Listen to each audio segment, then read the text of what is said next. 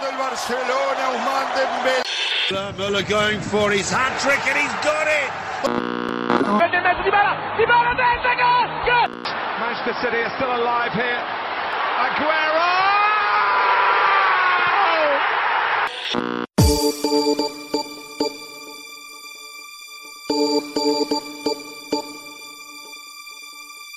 My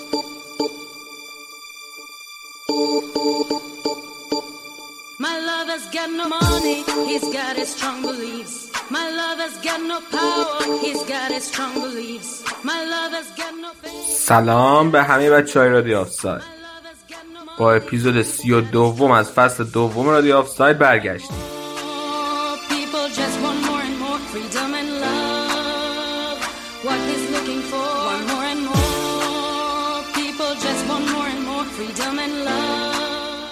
این هفته امروز تو بخش اسپانیا از تیم زنان بارسا و حضورش تو فینال لیگ قهرمانان میگه.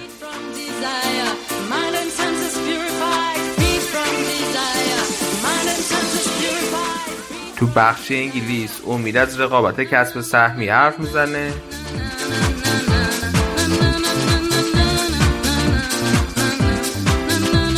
بعد تو بخش ایتالیا هم سینا بازی اینتر و یووه رو برامون میشکافه. بدون معطلی بیشتر بریم و این اپیزود رو گوش بدیم.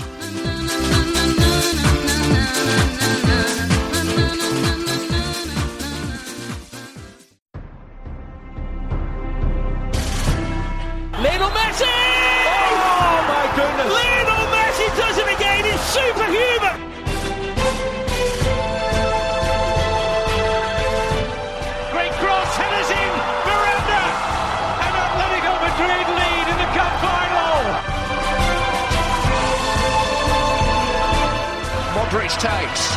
It's a header from Sergio Ramos! Sensational finish! Sergio Ramos, the hero!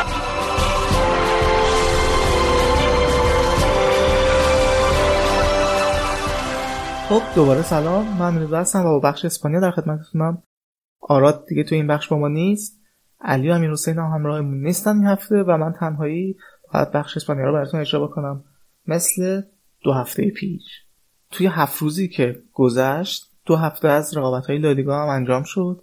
هفته سی و چهارم و هفته سی و پنجم و تکلیف قهرمان هم بالاخره مشخص شد. تکلیف البته قهرمان که تقریبا مشخص بود که بارسلونا میشه ولی خب دیگه الان قطعی میشه گفت که بارسا قهرمان این فصل لالیگا شده. اما قبل از که بریم سراغ بازیایی که انجام شده بریم سراغ چند تا خبر.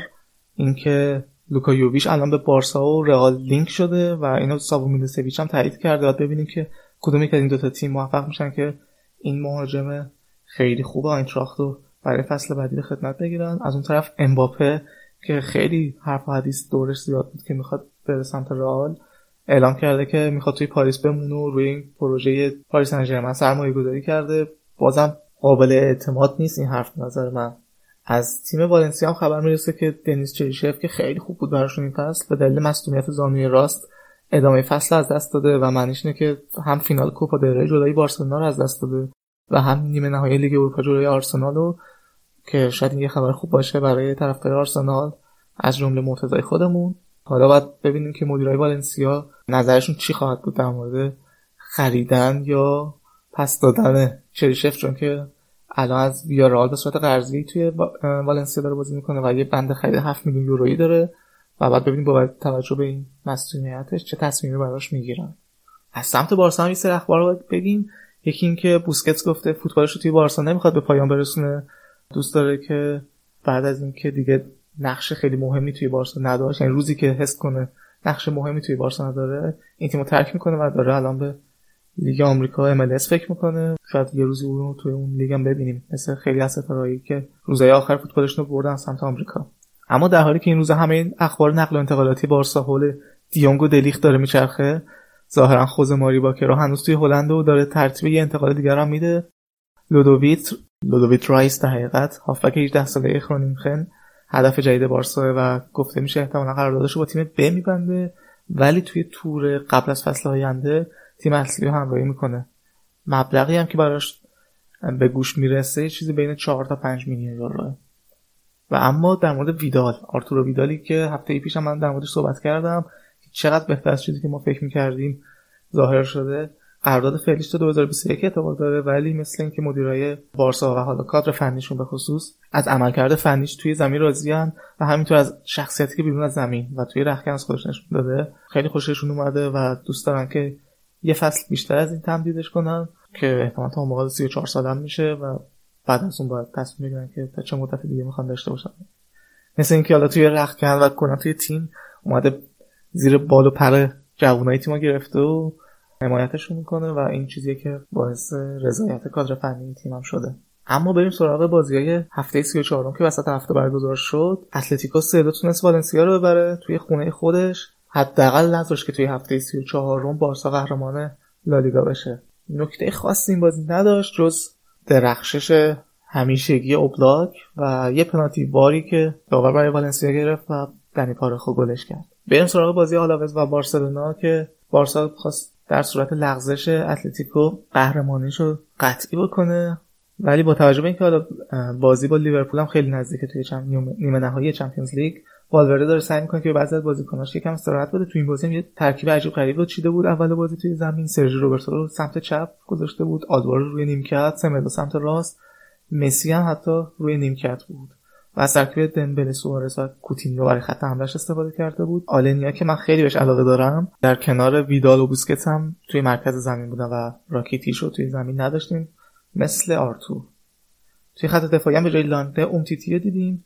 که مدت ها بود فیکس بازی نمی‌کرد. حالا با توجه به اینکه سرژ روبرتو هم تخصصش توی بازی سمت توی سمت راسته و خیلی عادت نداره که سمت چپ خط دفاعی بازی کنه تمرکز حمله های بارسا از سمت راست بود جایی که نفوذهای سمدو انجام می‌شد و کلا اگر حالت هندسی تیم رو نگاه می‌کردیم به سمت راست تیم متمایل بود نسبت به سمت چپ. خب کار سختی نداشت بارسا توی این بازی و به صورت کلی مسلط بودن. دو هیچ بازی برد بارسا ولی چیزی که عجیب بود مثل هفته های پیش برای من تعویضایی بود که والورده انجام میده در حالی که تیم دو هیچ جلوه.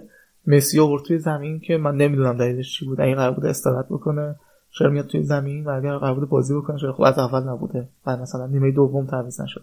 یه بازی مهم دیگه توی صدر جدول بازی بین خطافه و رئال بود. رئال مادرید رئالی که خیالش از رتبه سومی تا خیلی زیادی راحته و خیلی اهمیت خاصی نداشت براش ولی بازی برای خطافه خیلی مهم بود. چون که اونا دارن برای کسب سهمیه چمپیونز لیگ میجنگن و جنگ خیلی سختی با سویا و حتی والنسیا دارن برای کسب رتبه چهارم. خطافه هنوز داره به روند خوب خودش ادامه میده و کاملا دنبال گرفتن این سهمیه لیگ قهرمانانه. تو این بازی هم از جون مایه گذاشتن و تونستن یه مساوی از یکی از سختترین بازی های باقی موندهشون بگیرن اون سمت هم که همونطور که گفتم رئال تا حد زیادی خیالش راحت و به همین روند یکی در میون بردنش ادامه داد. روز خیلی خوب مدافع ها و دروازه‌بان خطافه سوریا بود و همینطور اون طرف نواس هم روز خوبی داشت. سیوای خیلی خوبی داشتن هر دو تا دروازه‌بان و یکی از عوامل اصلی این بودن که بازی گل نداشته باشه. نکته قابل توجه توی ترکیب رئال براهیم دیاز بود که توجه رو به سمت خودش جلب کرد. بازیکن 19 ساله ای که عملا این دومین باری بود که درست حسابی داشت ازش بازی گرفته می‌شد توی رئال.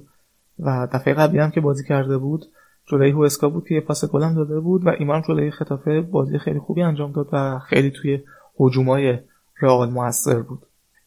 در نهایت بازی سف سف شد و به نظر من ارزش امتیاز برای ختافه خیلی خیلی بیشتر بود تا برای رئال مادرید. بازی پرگل هم داشت این هفته. بازی بین سویا و رایو وایکانو سویا که اونا هم خیلی شدید دنبال کسب سهمیان.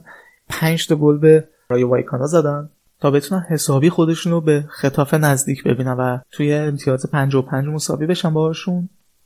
از اون طرف لوانته ای که ده نه تا بازی بود نبرده بود اومد و چهار هیچ رئال بتیس زد. بتیسی که اصلا فرم خوبی نداره این روزا و پشت سر هم داره میبازه بازیاشو و داره سقوط می‌کنه توی جدول. سوسیداد یکیش به ویارال باخت. لگانس هم یکیش به بیلباو باخت. بازی اسپانیال سلتا هم یک یک شد. اما بریم سراغ هفته سی و پنجم که آخرین هفته برگزار شد. روز شنبه بیلباو آلاوز یک یک کردن. اتلتیکو مادرید تونست یکیش توی بازی سخت وایدولید ته جدولی رو ببره. لگانس و سلتا ویگو صفر صفر شدن. ژیرونا یه کار عجیب کرد و سویا رو یکیچ برد تا کار برای سویا سخت بشه. اما از اون طرف والنسیا هم یکیچ به ایبار باخت. همونطور که سوسیه دادم دو یک به خطافه باختن. هر سه تا تیمی که دارن برای کسب چمپیونز لیگ به شدت با هم میجنگن توی این هفته بازیاشون رو باختن تا همینجور به هم تعارف بکنن این رتبه رو. نکته جالب اینه که بیلباوی که این هفته امتیاز از دست داد و مساوی کرد اگر آلاوز رو برده بود خودش رو می‌تونست بکشونه به منطقه جنگ کسب سهمیه چمپیونز لیگ یا حتی یوروپا لیگ. ولی حالا امتیاز از دست دادن و هنوز دو امتیاز با والنسیا فاصله دارن حالا بریم سراغ بازی بارسا با لوانته که دیگه اینجا بارسا می‌تونست با یه برد خودش رو قهرمان ببینه. بازی بارسا خیلی خوب شروع کرد خیلی سریع حمله رو شروع کردن ولی نه سوارز نه کوتینیو و نه دمبله موفق نبودن توی نیمه اول. چیزی که توی نیمه اول خیلی به چشم می اومد بازی کوتینیو بود و تلاشش برای گلزنی. چیزی که ما کمتر دیده بودیم این فصل ازش و منم هفته پیش یکم از خجالتش در اومدم و ضدش صحبت کردم. ولی توی این بازی خیلی خوب بود من توی نیمه اول و حتی یه ضربه آزاد خیلی قشنگی هم زد که خورد به تیر و گل نشد. ولی در ادامه این رفتار عجیب والورده ما باز دیدیم که یه تعویض عجیب غریب کرد. بین دو نیمه مسی که روی نیمکت بود و اوورد به جای کوتینیو که داشت عالی بازی می‌کرد. و بازم این سوال پیش میاد که اگر قرار مسی بازی بکنه چرا روی نیمکت بود؟ و اگر قرار نبود بازی بکنه چرا اومد توی زمین؟ به حال مسی هم مثل همیشه معجزه‌اش انجام داد. معجزه که نمیشه گفت ولی تاثیرش رو خیلی سریع نشون داد. دقیقه 62 روی پاس خوبی که ویداد با سر براش انداخت گل قهرمانیه. این فصل بارسا هم به ثمر رسوند. ولی بعد از گل لوانته خیلی فشار رو زیاد کرد روی بارسا. حتی دو تا موقعیت خیلی خوبم داشت. یه توپم به تیر خورد و یکی دو تا سیو خوبم از ترشتگن دیدیم. تا بالاخره تکلیف قهرمانی این فصل هم مشخص بشه. هشت قهرمانی توی یازده فصل اخیر چیزی که کاملا نشون میده که چه دهه درخشانی بارسا داره توی حداقل توی سطح ملی اسپانیا.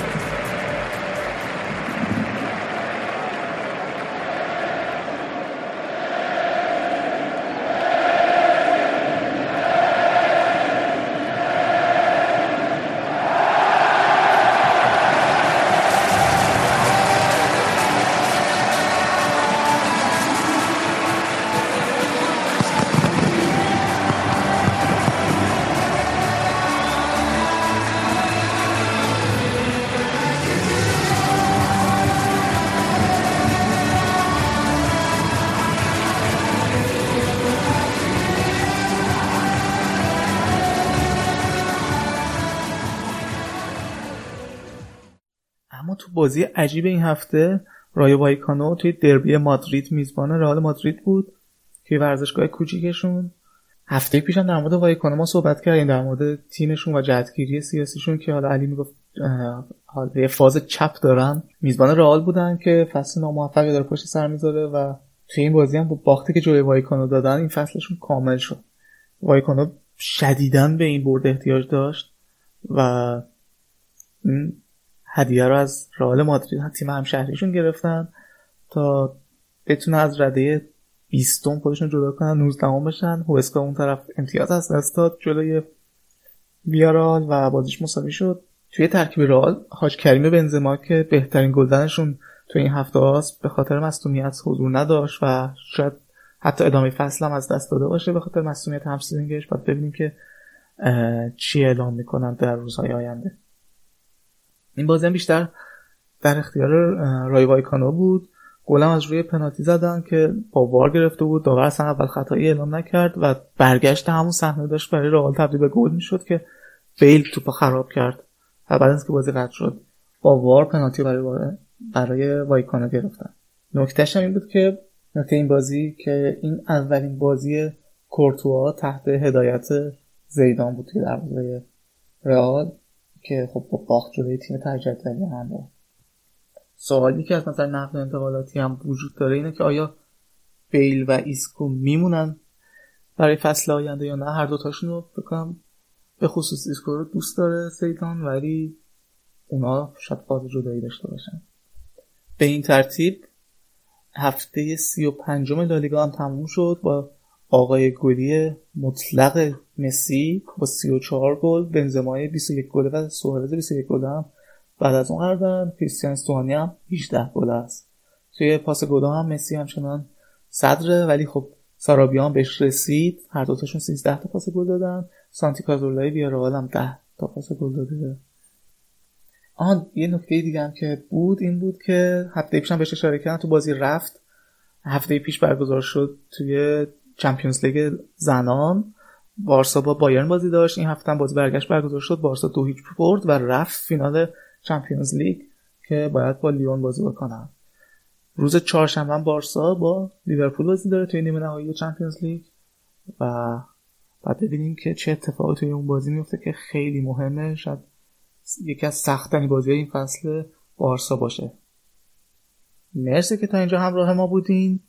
بخش اسپانیا هم با یه مرور سریع و کوتاه روی بازی که انجام شده تموم شد. بریم سراغ ادامه برنامه.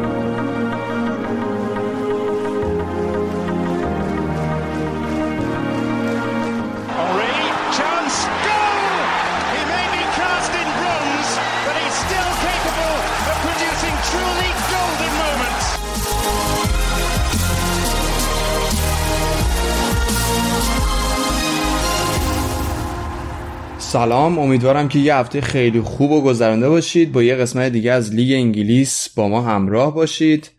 من امید هستم و میزبان این هفته رادیو آفساید. مثل همیشه اتفاقای لیگ انگلیس حسابی فراوون بود و این هفته امیدوارم با حوصله و انرژی بریم سراغ همشون اما این هفته می‌خوام براتون از ماجرای پر استرس قهرمانی و سهمیه که انگار هیچکی از او زمین ورش نمیداره صحبت کنیم. از دفاع گل و بلبل آرسنال و اونورش کاربلدی تیمای زنای آرسنال بگیم.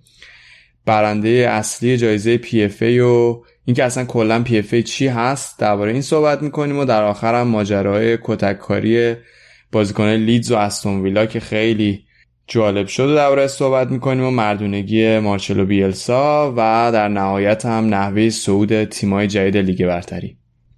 خب بدون مقدمه بریم سراغ بازی که جمعه برگزار شد بازی لیورپول هادسفیلد که خب به خاطر قهرمانی خیلی حساس بود و در نهایت لیورپول با پنج گل هادلسفیلد رو بدرقه کرد و خلاصه اینکه با خیال راحت منتظر نشست ببینه که اتفاقای دیگه لیگ چیه.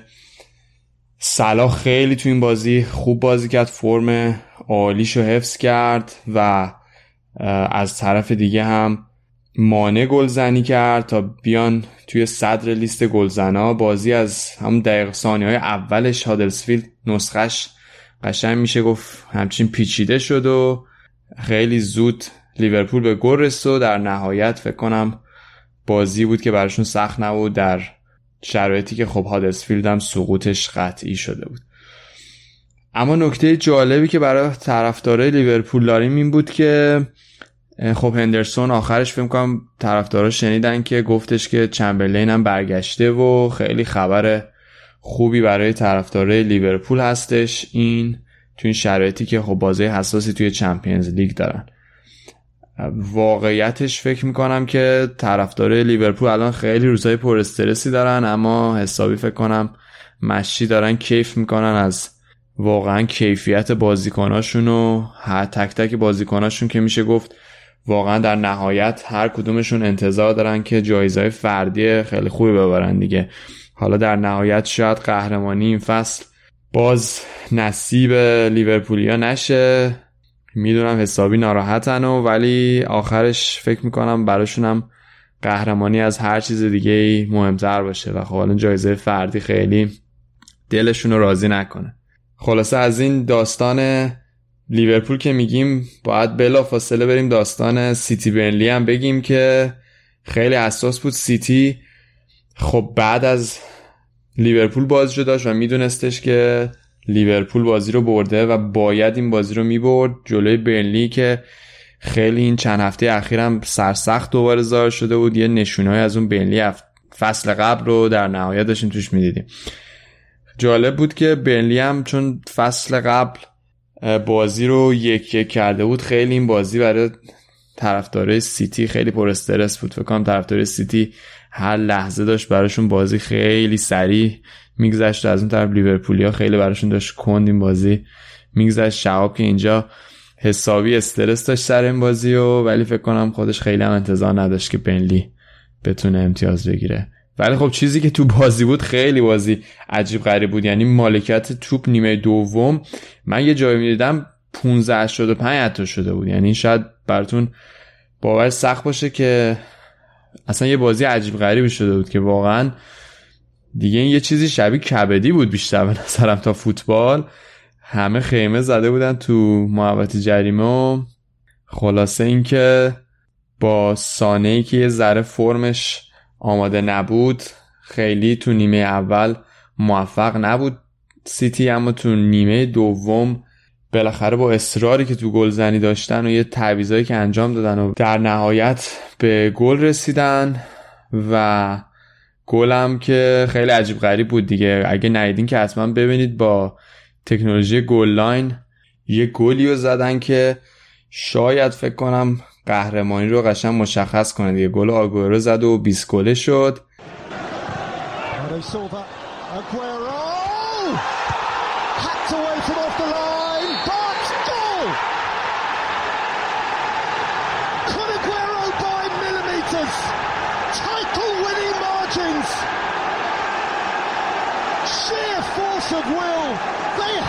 Score.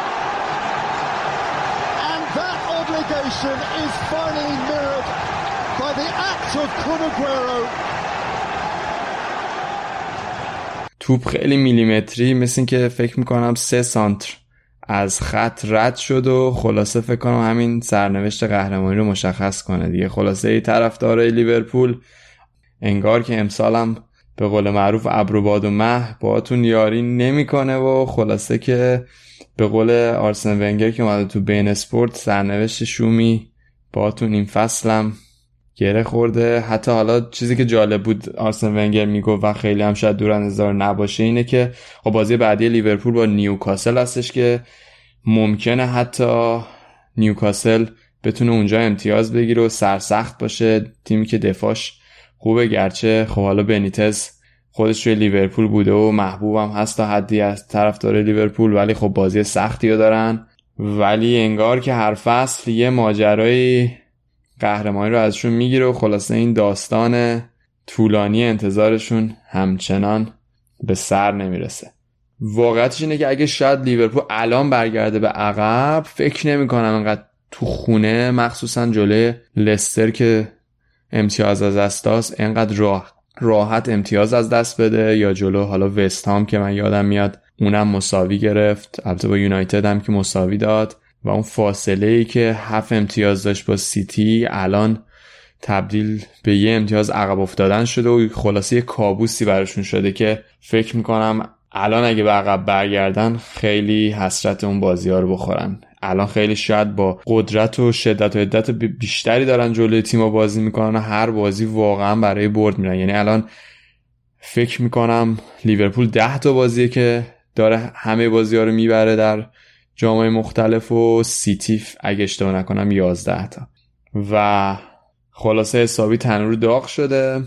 اما از این داستان سیتی که گفتیم خب هفته پیش سیتی یونایتد و در مقابل خودش داشت که خیلی بازی حساس بود و خلاصه خیلی حاشیه داشتش که بالاخره یونایتد می‌تونه جلو قهرمانی سیتی رو بگیره ولی ما هم نتونستیم خلاصه از پس سیتی بر بیایم و گرچه که حالا بازی در نهایت دویش به نفع سیتی شد اما نیمه اول اگه بخوایم شروع کنیم نسبت به این بازی صحبت کنیم نیمه اولی بود که یونایتد خیلی عجیب برخلاف بازی قبلش خیلی شاید پاسخ محکمی بود به اون باخت چاریچش به اورتون. خیلی بازی رو با سرعت شروع کرد خیلی تهاجمی و شاید تو همون نیمه اول لینگارد می‌تونست تا توی شرایط تقریبا تک به تک گل بزنه و بازی رو دست خودش بگیره و یه فشاری روی سیتی بیاره که این اتفاق نیفتاد و بازی به نیمه دوم رفت که واقعا میشه کردیت داد اینجا به پپ که فرناندینیوی که توی بازی بود رو از بازی کشید بیرون و سانه رو ورد. سانه که منتظر بود برای اینکه بتونه فرم خوب خودش رو اثبات کنه. به گوندوغان شاید یه جورایی اعتماد کرد بر اون پست فرناندینیو که بتونه بازی رو نگه داره و یونایتد نتونه ضد حمله بزنه. و خب شرایط کامل به سمت سیتی چرخید. خیلی توی بازی تسلط داشتن و سوار بازی بودن و در نهایت هم تونستن با همین شدتی که داشتن به گل برسن. خب روی اشتباه دارمیان که واقعا خیلی نمایش خوبی نداشته برای یونایتد. در نهایت سیتی این بازی رو فکر می‌کنم راحت برد و خب فشار زیادی روی بازیکنه یونایتد و طرفدارای یونایتد اومد به خاطر اینکه اصلا انتظار نداشتن که یه بازی ساده یا برای سیتی درست کنن. ولی خب به نظر میاد که نیمه دوم واقعا برای سیتی بازی ساده بود و بعض اینکه به گل رسیدن خیلی خوب سوار بازی بودن و کنترل کردن و دقایق کشتن تا در نهایت به قهرمانی خیلی نزدیکتر بشن. اما از یونایتد گفتیم یونایتد این هفته بازی خیلی مهم و توی نبرد سهمیه با چلسی داشتش که خلاص آقا من یونایتدی رو این بازی و نتیجهش که حسابی زخمی کرد. یه سهمیه بود که افتاده بود زمین و هیچ کسی خم نمی‌شد درش داره از هفته پیش که چلسی برنلی که دو دو شدن و چلسی امتیاز از دست داد. آرسنال هم که سه یک توی یه نمایش خیلی ضعیف از همتون خورد. بازی که مصطفی نبود اما لنو جورش رو حسابی کشید و یه دوتا گل یه جورایی تقدیم کرد. به وولزی که واقعا خوب بازی کرد نوسی که یه گل خیلی قشنگ زد و خلاصه دوتا بازی که شرایط رو خیلی مهیا کرده بود به اینکه یونایتد برگرده به جزو چهار تیم و شانس خوش رو حفظ کنه بازی که حتما باید از چلسی می‌برد خلاصه بریم سراغ خود بازی. بازی که نهایتا یک یک شد و اتفاق کم نداشت. شهر بازی اینجوری بود که خب نیمه اول یونایتد خیلی بازی رو خوب شروع کرد مثل بازی با سیتی. خیلی کنترل داشت و ریتم و تیم تمپوی بازی واقعا بالا بود برای یونایتد. اما با یه حرکت خیلی قشنگ از لوکاکو که واقعا من دیگه تعجب کردم چجوریه از این پاسای حالا چیپی انداخت برای لوکشایی که خیلی خوب تو خط حمله حرکت کرده بود و یه کاتبک به بیرون و ماتایی که تولدش بود گل و زد و حسابی خوشحال شد. خلاصه منم حسابی کیف کردم ولی بدترین چیز اینه که نهایتا اون چیزی که نقطه قوت تیمته بشه پاشنه آشیل دخایی که واقعا شاید تو این 5 6 فصل خیلی خوب بازی کرده شاید بهترین مهره ما یونایتدیا بوده واقعا این بازی چند تا بازی پاشنه آشیل شده و این بازی هم یه اشتباه کرد. یه شوتی که رودیگر زد خوب نتونست دفع کنه و خیلی راحت آلونسو تو به برگشتی و به گل تبدیل کرد. حالا صحبت خیلی زیاد شده درباره دخا. اینکه سوشه قبل بازی گفته بود که حتما دخا توی ترکیب میمونه تا روحیش رو حفظ کنه. خب من اینجا فکر کنم با باید با گرامسونس که حالا بعد بازی داشت تحلیل می‌کرد تو معدود جا بگم که باش موافقم که شاید اگه دخا رو از ترکیب بیرون میذاشتنش ممکن بود که از دستش بدن. یعنی هم روحیش خراب می‌شد هم شرایط آخر فصلش واقعا خیلی مشخص نبود. که فکر می‌کنم شاید حالا شما که دارید به من گوش می‌کنید خیلی با نظر من موافق نباشید. ولی در نهایت یه ریسکی بود که جوابم نداد و خلاصه باز دخا این بازی اشتباه کرد و شاید همون گل باعث شد که شرط برای چلسی خیلی بهتر بشه. چلسی که با توجه به نتایج آرسنال و تاتنهام راضی بود به یه مساوی چون میدونستش که می‌تونه یونایتد رو دور کنه از جزو چهارتا تیم و خلاصه خودش به راحتی با تاتنهام برای دوتا سهمیه باقی مونده بجنگه. در نهایت این بازی هم یونایتد نتونست clean sheet کنه. تو این فصل تو بازی های خونگی فقط دو تا clean sheet داشته که بدترین آمار همه تیمای لیگ برتریه. که خلاصه خودش گویا هستش که دیگه این دفاع ما آقا واقعا حال و روزش خرابه. نهایتا هم بایی که تو این فصل مصدومیت زیاد داشت. بازم یه مصدومیت بدجور بی خیریشش رو گرفت و فکر کنم کل فصل رو از دست داد. اونجوری که من تو اخبار بعد بازی میخوندم. نهایتا فکر کنم کار یونایتد که برای سهمیه عملا تموم شده است خیلی خیلی بعیده که بتونه برای چمپیونز لیگ سهمیه بگیره با گفتن این موضوع میریم صحبت رفیقمون آرسن ونگر رو در رابطه با این از بین اسپورت بشنویم و سریع برگردیم I would say uh, you expect Man United to, today to go for it. They have to uh, win the game. They have to restore some credit for in front of their fans. And the way the season will be judged is today. You know, if they miss this game today, the season will be really called as a, a, a lost season and a disastrous season. So they have to turn up today and to win this game, Man United. Chelsea, even if they lose, they are still in it. که خب واقعا یونایتد این بود واکنشت به این شکست های سنگین اخیری که داشتی که هر جوره حساب کنیم واقعا تاسف باره و خب نهایتا چیزی که آخر فصل بر اساسش ما میشینیم قضاوت می‌کنیم که این یه فصل فاجعه بار برای یونایتد بوده یا نه همین هستش که تونسته تهمیه چمپیونز لیگ رو بگیره یا نه. و این بازی می‌تونست دقیقا این رو مشخص کنه برای یونایتد که اتفاق نیفتاد که خب قطعا تو شرایط نقل و انتقالاتش هم خیلی تاثیر داره و حالا حسابی درباره این تو برنامه بعدی بیشتر صحبت می‌کنیم. اما بریم از چلسی هم بگیم. از چلسی که همطور که گفتم تو نیمه دوم کامل بازی رو کنترل کرد و قطعا با نتایج آرسنال تاتنهام به مساوی راضی بود.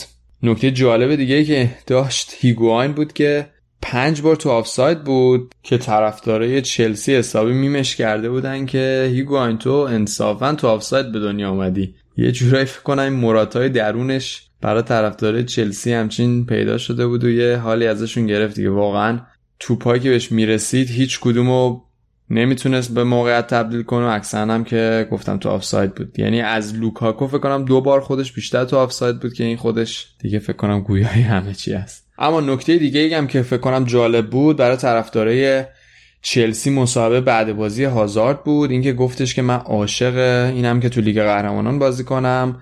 و از طرفی هم چلسی هم قطعا یکی از بهترین تیم‌های دنیاست و باید حتما هر سال توی لیگ قهرمانان بازی کنه.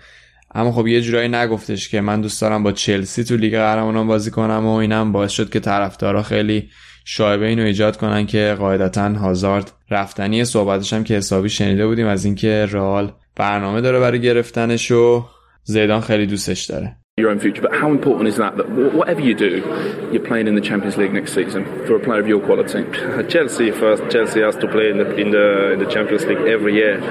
He's one of the biggest club in the world. So, and for myself also, I want to play Champions League. Uh, but we will. Well done. Thank you. Cheers, man. یه مسابقه جالب دیگه هم که هلوش این بازی برای طرفدارای چلسی داشت این بود که ساری گفته بود که اگه یه دو سال دیگه به من وقت بدین من یه تیمی شایسته قهرمانی می‌سازم که خب جناب ساری مثل که شما خیلی در جریان نیستین جناب کنته که اومد فصل اولم قهرمان شد خیلی عمرش خط نداد و قبلترم که دیدیم چلسی چه جوری با مورینیو تا کرد و خلاصه مثل که خیلی در جریان نیستی که دو سال وقت دادن به یه مربی توی چلسی انتظار خیلی زیادیه. خیلی هم فکر کنم وضعیتشون مشخص نیست. یه شرطی باید بگم طرفدارای چلسی عین یونایتد ما دارید که روند بازیکن خریدن و اون فلسفه باشگاه به نظر خیلی مشخص نیست. با مربی مختلف مورینیو کنته و ساری هر کدوم با سبکای فلسفه مختلف بازیکنهای مختلف خریدن و از وقتی هم که مایکل امنالو که sporting director چلسی بود رفت که خیلی هم فکر کنم خوشحال شدن طرفدارای البته چلسی. ولی خب خیلی نتونسته یه برنامه بلند مدت داشته باشه برای خودش. با مربی با کاراکترهای مختلف قرارداد بسته. اشتباهی که شاید ما تو یونایتد هم داریم انجام میدیم و یه سرنوشت فکر کنم نامعلومی داره چلسی هم مثل ما. اما از سرنوشت نامعلوم که بگیم باید بریم از آرسنال رو بگیم و این هفته یه سه تا دیگه هم از لستر خوردن. بازی شاید تحت تاثیر اخراج میتلند نایلز بود که دو تا کارت زرد گرفت. حالا من از شما هم می‌پرسم فکر می‌کنم که حالا به نظر خودم کارت زرد دوم قاعدتا اشتباه بود و خیلی سختگیرانه بود. ولی نهایتا اخراج شد و خیلی بعد از اون لستر بیشتر سوار بازی بود تا اینکه با سه گل کار آرسنال رو یه سره کردن. آرسنال تو سه تا بازی آخرش سه تا باخت داشته نه تا گل خورده که خلاصه یه دفاع گل و بلبل درست کردن برای طرفدارا که بازی قبلیشون در مقابل وولفز که گفتم براتون و دیگه این بازی هم که واقعا اشتباه های مصطفی باز دوباره داغ دل مرتزا ما رو تازه کرد و دیگه فکر کنم مرتزا من می‌بینم که شروع کرده یه لیستی از بدترین بازیکن آرسنال رو داره جمع می‌کنه و حسابی شاکی از این آرسنال امری و دفاعش مخصوصا. حالا در همین حال که آرسنال یه مقدار شنگول نیست حالش طرفدارای آرسنال بگم که چه نشسته اید که بانوان آرسنال حسابی فکر کنم کارشون درسته و شنگولن قهرمان لیگ بانوان شدن و جشن گرفتن و با یه برد خیلی شیرین چهار هیچ مقابل برایتون. و خب از تیم بانوان آرسنال که بگم از تیم بانوان یونایتد هم بگم که امسال بعد از فکر می‌کنم 15 سال برای اولین بار اومدن دوباره تو چمپیونشیپ بازی کردن. یعنی یه جورای لیگ دست دو فوتبال زنان که همون سال اول هم قهرمان شدن و حالا صعود کردن لیگ برتر. خلاصه دو تا قهرمانی خوب برای آرسنال و یونایتد تیم زنانش بود که تیم فوتبال مردونش خیلی خوب بازی نمی‌کنن. اما از اون یکی تیمی هم که داره برای سهمیه میجنگه از تاتنهام بگیم که هفته پیش توی بازی که خیلی سوار بازی بودن و خیلی موقعیت زیادی ایجاد کردن یه آمار عجیب غریبه فکر کنم 24 5 تا موقعیت رو داشتن و آمار تصاحب توپ خیلی بالا با یه گل نهایتا برایتون رو بردن که فکر کنم خیلی هم خستهشون کرد. همون بازی هم بازی دیگه چمپیونز لیگ که نتیجهش تو این بازی دیدند بازی که با وست هم توی ورزشگاه خونگیشون نتونستن موفق باشن و با یه گل شکست خوردن. خیلی زود آمار مشیشون با خاک یکسان شد یه جورایی و وستهمی برنده این بازی شد که خیلی وقت پیش هم آرسنال رو برای اولین بار توی امارات ورزشگاه جدید آرسنال شکست داده بودن. که اونم باز دوباره تو ماه اپریل اتفاق افتاده بود که یه آمار جالب بودش که خیلی توی شبکه اجتماعی مختلف به اشتراک گذاشته شد. اما خبر خوب برای تاتنامی این بود که پوچتینو بعد بازی گفتش که به نظر میاد که هری کین اگه ما به فینال Champions League برسیم میاد به خونه و خلاصه منتظره که تو فینال حسابی خوش بدرخشه. خود پوچتینو هم البته تو این بازی گفتش که ما حسابی خسته بودیم و فکر می‌کنم که بازیکنها حتی از لحاظ ذهنی هم خسته بودن. اما ما حسابی آماده ایم برای بازی با آژاکس که این هفته بازی دارن و بازی دیگه Champions League هم که این هفته برگزار میشه. طرفدار لیورپول حسابی منتظرن بازی با بارسلوناست که امیدوارم بازی جالبی بشه. اما همطور که اولش گفتیم این هفته صحبت داغ صحبت جایزه PFA بود. میریم ببینیم اصلا ماجرای این جایزه چیه و چجوری بهترین ها انتخاب میشن. خب جایزه PFA یه جایزه خیلی معتبره توی لول فردی. حالا اینکه چقدر جایزه فردی اهمیت دارن توی فوتبال فکر کنم یه بحث جداگانه است که خب من واردش نمیشم الان ولی جایزه PFA جایزه که از طرف اتحادیه بازیکنان فوتبال داده میشه. یعنی اینطوری که هر بازیکن توی لیگ انگلیس می‌تونه رأی بده. حدودا فکر کنم 4000 تا عضو داره. این association و این جامعه فوتبالی و 92 تا باشگاه مردان و 10 تا باشگاه زنان می‌تونن رأی بدن برای بهترین بازیکن لیگ توی سطوح مختلف و بهترین بازیکن لیگ زنان و بهترین بازیکنهای تیم سال لیگ انگلیس. خب و یه قانونی هم که داره اینه که بازیکنان نمی‌تونن به بازیکنهای همتیمی خودشون رای بدن به خاطر همینم فن دایک به استرلینگ رای داده بود و به حالا شاید صلاح یا مانه رای نداده بود که خب جالب بودش که به رقیب خودش رای داده بود. البته خب نکته خندهدار نسبت به کل این جایزه PFA این هستش که همطور هم که ونگر می‌گفت هنوز فصل تموم نشده و قهرمان معلوم نیست که خب قطعا این خیلی توی انتخاب شاید بهترین ها تاثیر بذاره و خب این جایزه فکر کنم مزهک و مزهک اینکه قبل از تموم شدن لیگ انتخاب میشه. اما الان که داریم ضبط می‌کنیم مشخص شد که ویرجل وندایک بهترین بازیکن لیگ انگلیس از جانب بازیکنهای خود لیگ انتخاب شد. فکر می‌کنم که هیچ شکی توی این ماجرا نبود. واقعا یه فصل فوقالعاده رو سپری کرد. آمارش خیلی خیره کننده بود. اگه بخوایم نگاه کنیم جالب این بودش که تو کل این 36 تا بازی هیچ بازیکنی نتونسته بود دریپل کنه ویرجین وندایکو که فکر کنم خودش گویای اینکه چرا انتخاب شد باشه. اما از آمار دیگهش که بخوام سری بگم اینه که 3200 تا تماس توپ داشته که بیشترین تماس رو داشتش بیشترین تعداد پاس رو داشته بیشترین دوئل ها رو برنده شده و بیشترین دفع توپ رو داشته و قطع توپ رو داشته که نهایتا همه اینا منجر شد که این جایزه رو برنده بشه و استرلینگ رو کنار بزنه. البته استرلینگی که جایزه بهترین بازیکن جوون رو برد بعدش هم به شوخی پست اینستاگرامی گذاشت که کی گفته که من پیر شدم برای این جایزه. سال پیشم اگه یادتون باشه حالا جایزه بهترین بازیکن رو که محمد صلاح برد و جایزه بازیکن جوانم که سانه بردش. دو سال پیش هم که حتما یادتونه که کانته تو نمایش خیلی خوبی که برای چلسی قهرمان داشت این جایزه رو برنده شد.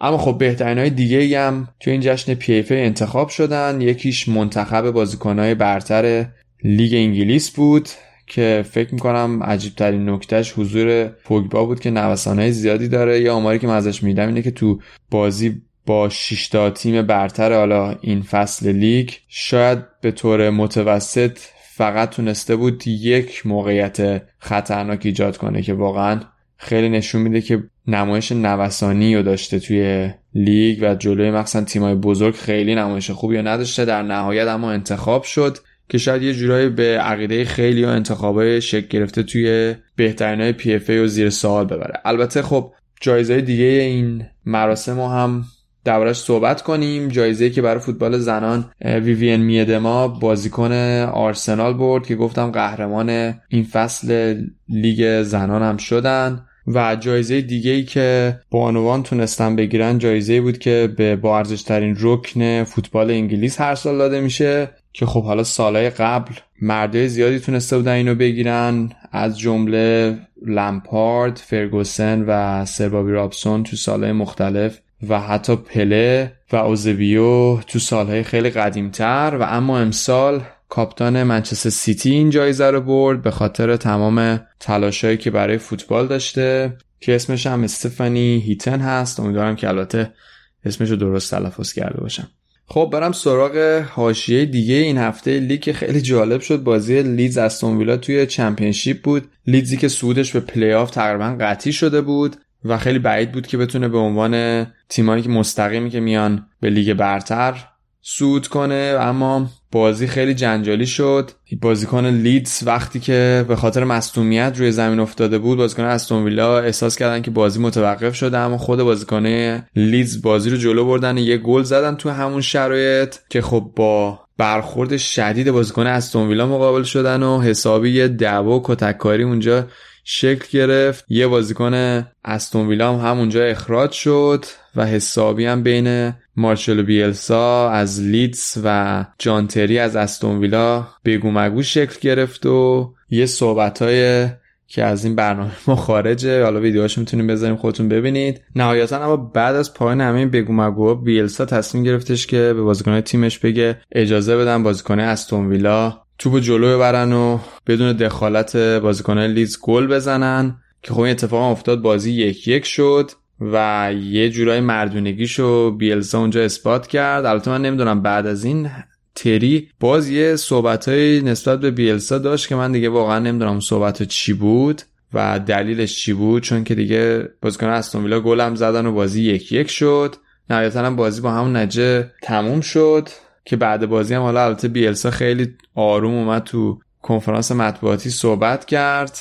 یه جورایی فکر کنم محبوب تر شد از قبل برای تماشاگرا و یه داستان بامزه هم تو تلفظ ایپسویچ داشتش که اونم ویدیوشو می‌ذاریم حتما ببینید اونم بامزه بود. نهایتا اما از Championship هم دو تا تیم جدید خواهیم داشت. فصل بعد توی لیگ یه تیم از شرق انگلیس که خیلی وقت بود از شرق انگلیس تیم نداشتیم. نورویچ اومد که معروفم به قناریا. حالا تو فصل بعد حتما میبینیمشونو. از تیم کرولی که هلندیه احتمالا بیشتر میشنویم. و شفیلدی اومد که بعد از فکر کنم ده سال اومد توی لیگ برتر. البته نورویچ هم که سه سال پیش توی لیگ بود و نهایتا حالا باید ببینیم از بین تیمای دیگه یه تیم از پلی آف به لیگ برتر صعود می‌کنه و شرطش اینطوری هستش که بین تیمای سوم تا ششم که چهار تا تیم هستن بازی های پلی آف رو انجام میدن و نهایتا یه تیم سهمیه حضور به لیگ برتر رو می‌گیره که در کل میشه گفت سه تا سهمیه از Championship برای فصل بعد هست مثل اتفاقی که فصل قبل افتاد و سه تا تیم صعود کردن. و خب در مقابل سه تا تیم هم از لیگ برتر صعود می‌کنن به لیگ پایینتر. اما خیلی سریع بریم نتایج دیگه لیگ برتر هم ببینیم چیا بودن که برای سقوط و سهمیه لیگ اروپا خیلی مهم هستش. واتفورد از ولورهمپتون توی بازی خیلی نزدیک دو یک شکست خورد که یه مقدار دور بشه از سهمیه لیگ اروپا. البته شانس اینو توی فینال جام حذفی دارن همچنان در مقابل سیتی تا حدی. بازی دیگه که خب اورتون 0 0 با کریستال پالاس مساوی کرد مساوی که خیلی بد موقع بود برای اورتونیا که اونا هم از سهمیه لیگ اروپا دور بشن و فولامی که یک هیچ کاردیف و برد. تو سه تا بازی اخیرش یک سوم امتیازهای کل فصل رو گرفته سه تا برد داشته. البته سقوطش قطعی شده یه جوری تازه موتورشون روشن شد. ساوتهمپتون و بورنموث هم که سه سه کردن. توی بازی پرگل و برایتونی که خیلی اوضاعش مشخص نیست. البته یه مساوی از نیوکاسل گرفت که یه مقدار خوبی خیالش راحت بشه چون برای موندن توی لیگ فقط کافیه که کاردیف نتونه هر دوتا بازیشو که بازی نسبتا سختی هم هستن یکیشون با یونایتد هست ببره و برایتون فکر می‌کنم یه مقدار خیالش از موندن توی لیگ برتر راحت شد و احتمالا وارناک و کاردیف به لیگ پایینتر برگردن. و هم داریم عریض جهان بخش ما هم فصل دیگه توی لیگ برتر ادامه بده با برایتون و حالا یه تیم خوب دیگه. خب خیلی ممنون که به ما گوش کردین و امیدوارم که هفته خیلی خوبی و پیش رو داشته باشین. بازی های حسابی جذاب چمپیونز لیگ و تیمای انگلیسی محبوبتون رو دنبال کنید. با هفته دیگه باز با انرژی در خدمت شما خواهیم بود. ممنون. خدا نگهدار.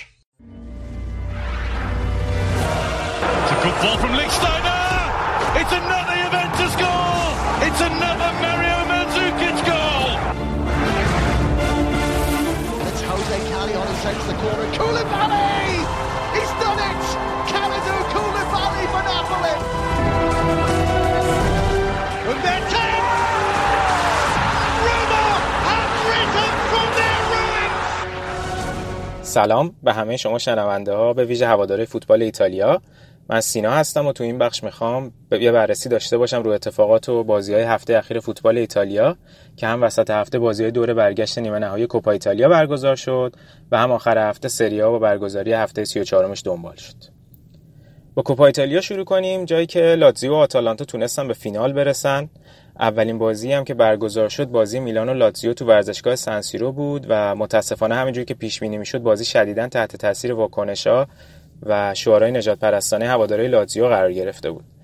برای بچههایی که شاید در جریان نباشن باید بگم که چند هفته پیش که بازی لیگ لاتزیو میلان برگزار شده بود از قبل بازی کلکلایی بین آچربی دفاع لاتزیو با باکایوکو هافبک میلان شروع شده بود و بعد از بازی این دوتا با هم پیرناشون عوض کردن ولی طی حرکت فوق العاده بچگانه باکایوکو و کسیه برای شادی بعد پیروزی جلو هوادارانشون پیرن آچربی رو در واقع رو به هواداره گرفتن تا یه جورایی بهش تنه بزنن و شدیدا هوادارهای لاتزیو خود آچربی رو عصبانی کردن. آچربی گفته بود من پیرنم رو عوض کردم تا به نوعی تموم کنم این بحثا رو. باشگاه میلان هم طی بیانیه‌ای از قول باکایوکو کسی معذرت خواهی کرد به طور رسمی. اما خب هواداره رادیکال لاتزیو چه قبل و چه تو طول بازی و هم تو جشن صعود بعد بازی باکایوکو کسیه رو از شعارهای نژادپرستونشون بی‌نصیب نذاشتن. تا این رفتار کماکان تو سری آ و فوتبال ایتالیا ادامه داشته باشه و خیلی از عدم برخورد محکم و قاطع مراجع رسمی شاکی بشن. همینطور حدود 50 تا از هواداره فاشیست لاتزیو و حامی موسولینی قبل بازی بنرایی رو تو میلان در دست داشتن که در حمایت از موسولینی بود. و از اونجایی که می‌دونستن خب این بنرها اجازه ورود به استادیوم پیدا نمی‌کنه قبل بازی اونا رو تو میدون پیازا لورتو جایی که جنازه موسولینی بعد از کشته شدن به نمایش گذاشته شده بود به اعتزاز در آوردن و خب همزمانی این اتفاق به 25 آپریل که تو ایتالیا روز آزادی نامگذاری شده و معنای جشن گرفتن پایان حکومت فاشیستی به شدت سر و صدا کرد و با واکنش های شدیدی روبرو شد. اما برسیم به خود بازی بازی که لاتزیو موفق شد با تکل یواکیم کوریا به سود خودش بازی رو تموم کنه تا با تساوی صفر صفر دوره رفت به فینال صعود کنه. به نظرم این بازی یکی از اون بازیهایی بود که سیمون اینزاگی تونسته بود با پلن خیلی خوب و هوش بالاش همه تاکتیکاشو به خوبی تو زمین پیاده کنه و کاملا میلان گتوزو رو خل اصلاح کنه. لاتزیو با همون ترکیب مورد علاقه و همیشگی 352 اینزاگی بازی می‌کرد که تو زمان حمله با حضور کوریا و ایموبیله که هر دوتاشون اون شب فوق العاده آماده بودن تبدیلش می‌کردم به 3 4 1 2 و از اونور میلان هم با ترکیب 3 4 3 بازی می‌کرد که خب شدیدا تو فاز حمله مثل اکثر بازی های فصلش بار هجومیش روی وینگراش قرار داشت.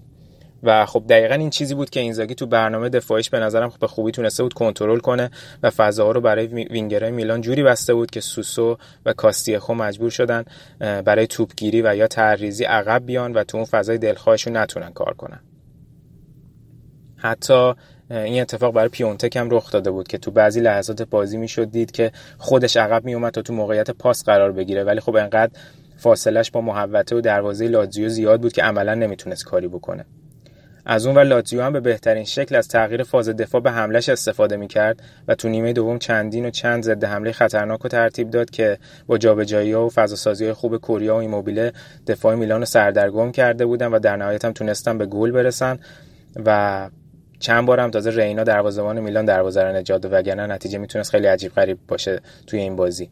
آمار ده ضربه تو چارچوب برای لاتزیو در مقابل دو ضربه میلان هم کاملا نشون دهنده وضعیت دو تیم تو تاثیرگذاریش تو فاز هجومی بود به نظر من. این بازی دوتا مصدوم هم تو نیمه اول رو دست هر دوتا تیم گذاشت. یکیش میلینکوویچ ساویچ بود که نیمه اول دقیقه 15 مصدوم شد و پارولو به جاش با بازی اومد و پارولو خیلی بازی خوبی رو به نمایش گذاشت. و اونورم مسئولیت داوید کالابریای میلان بود که انگار طبق گزارش نازوکنیش آسیب دیده و متاسفانه فصل رو از دست داده و مهمتر از اون نمی‌تونه تیم ایتالیا رو تو مسابقات یورو زیر 21 سال که امسال تو خود ایتالیا برگزار میشه همراهی کنه که خبر بدی بود هم برای میلان هم برای هواداره فوتبال ایتالیا. اما خب با صعود لاتزیو به فینال این چهارمین فینالی که فینالیه که طی هفت سال اخیر لاتزیو توش حضور داره و میشه گفت بعد یوونتوس طی این سال موفق ترین تیم توی کوپا ایتالیا بوده. آخرین قهرمانیشون هم برمیگرده به فصل 2012 2013 و حالا باید ببینیم می‌تونن امسال دوباره به قهرمانی برسن یا نه. اما بازی دیگه که تو نیمه نهایی برگزار شد بازی آتالانتا و فیورنتینا تو برگامو بود. بازی رفت تو فلورانس سه سه شده بود و از اون زمان فیورنتینا هم تیمش دستخوش تغییرات شده بود و مونتلا جایگزین پیولی شده بود. تو این بازی هم آتالانتاییایی که با حسب یووه به این مرحله رسیده بودن و فوق‌العاده این روزا آماده‌ان تونستن با پنالتی ایلیچیچ و گل دقیقه 70 گومز در مقابل تک گل موریل بازی رو دو یک ببرن تا بالاخره بعد از سال 1996 بتونن به فینال کوپا ایتالیا برسن. به این ترتیب همینجور هم که روی پیج اینستامون نوشتیم. با صعود این دوتا تیم رقابت سهمیه اروپایی تو سری آ جذابتر از قبلا میشه. دلیلش هم اینه که قهرمان کوپا ایتالیا به صورت مستقیم مجوز حضور تو مرحله مرحله گروهی لیگ اروپا رو به دست میاره. اما حالا که هر دو تا تیم فینالیست تو کورس سهمیه لیگ قهرمانان لیگ اروپا هستن این امکان وجود داره که قبل فینال تیم قهرمان به سهمیه رسیده باشه. در این صورت تیم هفتم سری آ هم به لیگ اروپا صعود می‌کنه. خب قاعدتا دو تیم از بین اینتر، میلان، آتالانتا، رم، لاتزیو و تورینو سهمیه لیگ قهرمانان می‌گیرن. سه تیم دیگه هم از این جنب به لیگ اروپا میرن. حالا باید ببینیم تا قبل فینال چه اتفاقاتی میفته تا تکلیف سهمیه ها مشخص شده باشه. و بازی فینال هم باید بگم که روز چهارشنبه 25 بهش تو ورزشگاه المپیکوی روم برگزار میشه که خب یه جورایی به نفع لاتزیو چون ورزشگاه خونگیشونه ولی خب آتالانتای گاسپرینی هم نشون داده که تیمی کشات خیلی وقتا این چیزا براش مهم نباشه و شدیدا امسال به امید داره به کسب سهمیه و همینطور آوردن جام. اما بریم حالا سراغ بازی هفته 34 سری آ که گل سرسبدشون دربی بزرگ ایتالیا یعنی بازی اینتر یوونتوس بود که شنبه شب تو ورزشگاه سنسیرو برگزار شد و دو تیم به تساوی یک یک رسیدن.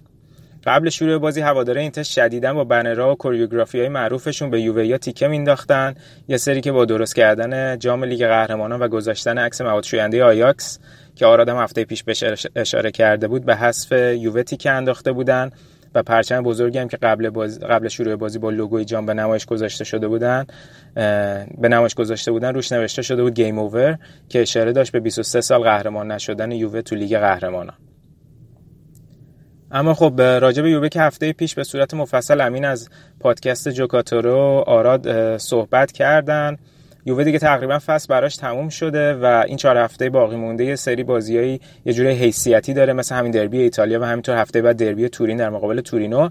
این بازی هم البته با همه توانش به بازی اومد و تفاوت ترکیبشون با بازی هفته قبل جلوی فیورنتینا که توش جشن قهرمانی گرفتن فقط برگشتن کیلینی به ترکیب اصلی بود. از اون سمت هم اینتر که شدیدا به دنبال این بود که به برد برسه تا علاوه بر شکست رقیب دیرینش جاشو برای کسب سهمیه محکم کنه. تو این بازی اسپالتی بروزوویچ رو تو ترکیبش داشت دوباره بعد مدت ها مصدومیت و همینطور از ایکاردی به عنوان مهاجم نوکش استفاده کرد. تو جریان بازی تو همون دقیقه هفت اولای بازی یه والی محشر زد ناینگولان از پشت محوطه جریمه که فوق بود. تا تونستن به گل اولشون برسن اینتریا واقعا گل تمیزی بود و من فکر می‌کنم خریدی مثل ناینگولان دقیقا ارزشش تو این بازی های موقعیت ها مشخص میشه. گلش هم یه جورایی همه رو یاد ضربه سرضرب مایکون جلو همین یوونتوس انداخت که یه جورایی مشابه همین گل بود تو سنسیرو ولی جدا از گل ناینگولان جزو خوبای این بازی برای اینتر بود. ولی در مجموع باید بگم که نیمه اول اینتر به مراتب بهتر از یوونتوس بازی کرد. چندین و چند موقعیت هم داشت که نتونست استفاده بکنه ولی خب نیمه دوم یووه کاملا برای جبران نتیجه به بازی اومد و سرانجام روی یه همکاری تر و تمیز رونالدو و پیانیچ و ضربه پای چپ رونالدو تونستن به گل تساوی برسن. روی صحنه گل من باز فکر کنم هاندانویچ خیلی بهتر می‌تونست کار کنه. با اینکه ضربه شدت داشت و ناگهانی بود سمیر مثل خیلی از وقتا بدون هیچ واکنشی ایستاد و فقط تماشا کرد. اما رونالدو با این گل به رکورد فوق العاده 600 گل تو بازی باشگاهی رسید. 450 گل برای رئال 118 تا برای منچستر 27 تا برای یووه و 5 تا هم برای اسپورتینگ که خب آمار فوق العاده ارزشای این بازیکن بیشتر از پیش نشون میده و این برای همه ثابت شده است. اما تو ادامه بازی هر دو تا تیم موقعیتایی داشتن برای بردن بازی که نتونستن استفاده کنن. نکته جالب این بود که الگری تو مسابقه بعد بازیش اشاره داشت به اینکه اینتر به ضد حمله رو آورده بود که خب یکم به نظر من عجیب بود تا حدودی این حرفش چون در کل بازی در کل بازی اینتر تا حدودی سوار بود و از لحاظ مالکیت توپ هم برتری با اینتر بود و چنین چیز زیاد دیده نمی‌شد تو بازی. از اون اینتریا از عملکرد تیمشون تا حدودی راضی بودن ولی بازی جوری بود که حتی توقع داشتن باید بازی رو میبردن. اسپالتی بعد بازی تو مصاحبهش گفته بود که خب من دوست دارم تا 100 سال تو اینتر بمونم ولی بسته به تصمیم مدیریت داره. من خودم به عنوان هوادار اینتر امیدوارم هیچ وقت این اتفاقی نیفته. حالا سعی می‌کنیم مفصلتر آخر فصل راجع به اینکه راجع به اینکه اینتر فصل موفقی داشته یا نه صحبت کنیم. ولی به اعتقاد من اینتر با اسپالتی چیزی به چیزی بیشتر از این نمی‌تونه برسه. مربی که هنوز قطعیت نداره تو نوع بازیش و هنوز داره تو هفته 34 راجع به تکرار یه سری مشکلات صحبت می‌کنه. قاعدتا اینتر رو نمی‌تونه بالاتر از این سطح برسونه. یه توییتی خوندم اتفاقا در همین مورد از یکی از هواداره اینتر که خیلی برام جالب بود و این بود که اگه تو این بازی مورینیو مربی بود تو نیمه دوم لوتارو مارتینز مهاجم و جای وسینو هافبک می آورد تا دو مهاجمه بازی کنه و از اون طرف یه سیگنال بده به تیمش و بازیکنش که ما می‌خوایم بازی رو ببریم. ولی خب اسپالتی ریسک نکرد و خیلی محافظه کارانه اومد ایکاردی رو عوض کرد و بازم به تک مهاجمه به بازی ادامه داد و من خود و من خب تا حدودی با این مسئله که اسپالتی روی برنده نداره موافقم. و حالا می‌تونیم مفصل تر ادامه فصل با توجه به نتایجی به دست اومده صحبت کنیم راجع به این مسئله. اما از اون ور الگری تو مسابقه بعد بازیش با اسکای از کوره در رفت. وقتی که تو استودیو دانیل آدانی بازیکن سابق اینتر که مفسر بود از عملکرد اروپایی مربیای ایتالیایی انتقاد کرد. الگری هم شدیدا واکنش نشون داد و یه جورایی مورینیو وار برگشت گفت که من 6 تا اسکودتو دارم و تو نمی‌تونی اینجوری با من حرف بزنی و باید بری کتاباتو بخونی و در نهایت هم مصاحبه رو ترک. اما نکته پایانی این که ایکاردی آخرین باری که تونسته به غیر از روی نقطه پنالتی گل بزنه برمیگرده به دسامبر 2018 بازی جلوی آیندهوون که خب نشون میده دوری از میادین و همه این حاشیه ها چقدر رو کیفیتش و به تبع کیفیت اینتر تاثیر گذاشته. حالا اینتر سه تا بازی با تیمای قهر جدولی داره یه بازی هم با ناپولی داره. باید ببینیم که می‌تونه رتبه سومیش و سهمیه رو حفظ کنه یا نه. تو بازی های مهم دیگه روم تونست سه هیچ کالیاری رو تو خونه شکست بده تا موقتا به رتبه سوم بیاد. نکته این بازی گلزنی پاستوره بعد از چندین وقت دوری از میادین بود.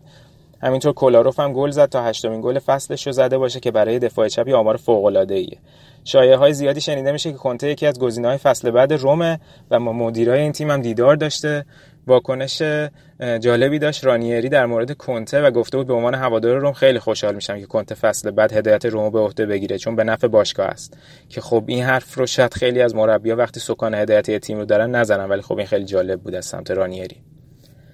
تو یکی دیگه از بازی های مهم تو تورین تورین موفق شد تیم شاید حالا بشه گفت تا حدودی بحران زده میلان دو هیچ شکست بده تا تورینو هم نزدیک بشه به موقعیت سهمیه لیگ قهرمانان و از اون میلان دور بشه. این اولین برد تورینو طی 23 بازی اخیر از سال 2001 در مقابل میلان بود که خیلی آمار عجیب و جالبیه. تورینو بعد از یووه و اینتر هم با 29 گل خورده بهترین عملکرد دفاعی رو تو لیگ داره ولی حالا دو تا بازی سخت داره تو ادامه مسیر. یکی دربی تورین مقابل یووه یکی هم هفته آخر مقابل لاتزیو که یکی از رقبای مستقیمش هست و بازی می‌تونه جذاب باشه. یه بازی مهم دیگه در مسیر کسب سهمیه بازی سمپدوریا و لاتزیو بود که لاتزیو با درخشش کایسدو و دو گلش تونستن دو یک سمپدوریا رو تو خونه شکست بدن. کایسدو تو سه بازی اخیر سریا برای لاتزیو گل زده و شرایط رو فرمی رو داره. تا گل سمپدوریا رو هم کوالیارلا زد تا 23 گله بشه و تو صدر جدول گلزنا باقی بمونه. این برد برای لاتزیو هم مهم بود تا توی کورس رقابت اروپایی باقی بمونه. از این هفته بازی آتالانتا و اودینزه هم بعد از ضبط برنامه ما باقی مونده و دوشنبه برگزار میشه. اگه آتالانتا ببره بازی رو میره تو رتبه چهارم قرار می‌گیره و دیگه همه چی خیلی تایتتر و نزدیکتر از همیشه به هم میشه. نکته که باید اشاره کنم اینه که تو ایتالیا در صورت برابری امتیاز بازی رو در رو رو در نظر می‌گیرن. من یه بررسی داشتم رو بازی رو در روی تیمایی که شانس کسب سهمیه دارن و واقعا اونجا هم اوضاع پیچیده است و هیچ تیمی هیچ برتری مطلقی نداره. حتما حالا سعی می‌کنیم ریز جزئیات رو روی توییتر و کانال تلگرامی و تلگرامیمون و اینستامون بذاریم. ولی از بازی رو در رو فقط بازی لاتزیو تورینو و لاتزیو آتالانتا باقی مونده که نشون میده حالا به نسبت کار لاتزیو مقدار سخت‌تره. اگه جدول رو تا قبل از بازی آتالانتا بخوایم بررسی بکنیم الان اینتر سوم 62 امتیاز روم چهارم 58 امتیاز آتالانتا پنجم 56 امتیاز. با یه بازی کمتر تورینو ششم 56 امتیاز میلان هم هفتم 56 امتیاز که به خاطر بازی رو در رود از آتالانتا و تورینو عقب افتاده و هفتمه و لاتزیو هم هشتم با 55 امتیاز. اما در نهایت می اشاره بکنم به تیمای پایین جدولی که فروزینونه با شکست دو هیچش مقابل ناپولی تقریبا صعودش قطعی شد. ناپولی هم با این برد به احتمال زیاد دیگه نایب قهرمانیش قطعیه. مرتنز این بازی برای ناپولی گلزنی کرد تا با 81 گل به رکورد مارادونا برسه و سومین گلزن تاریخ باشگاه ناپولی بشه.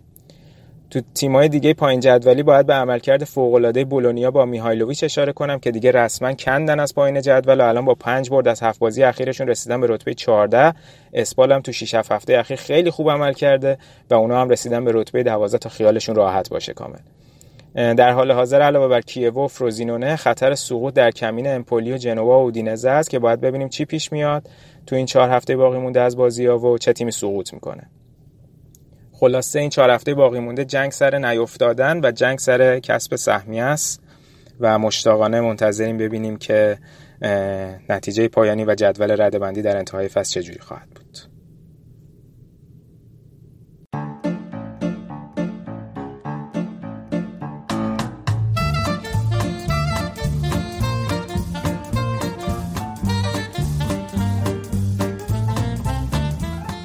خیلی ممنون از همه که به این قسمت رادیو آفساید هم گوش دادیم.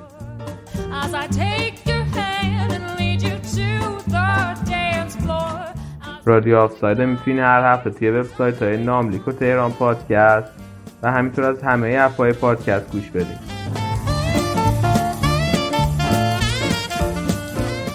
ما منتظر انتقادات و پیشنهاداتتون هستیم. تا هفته بعدی خدا نگهدار.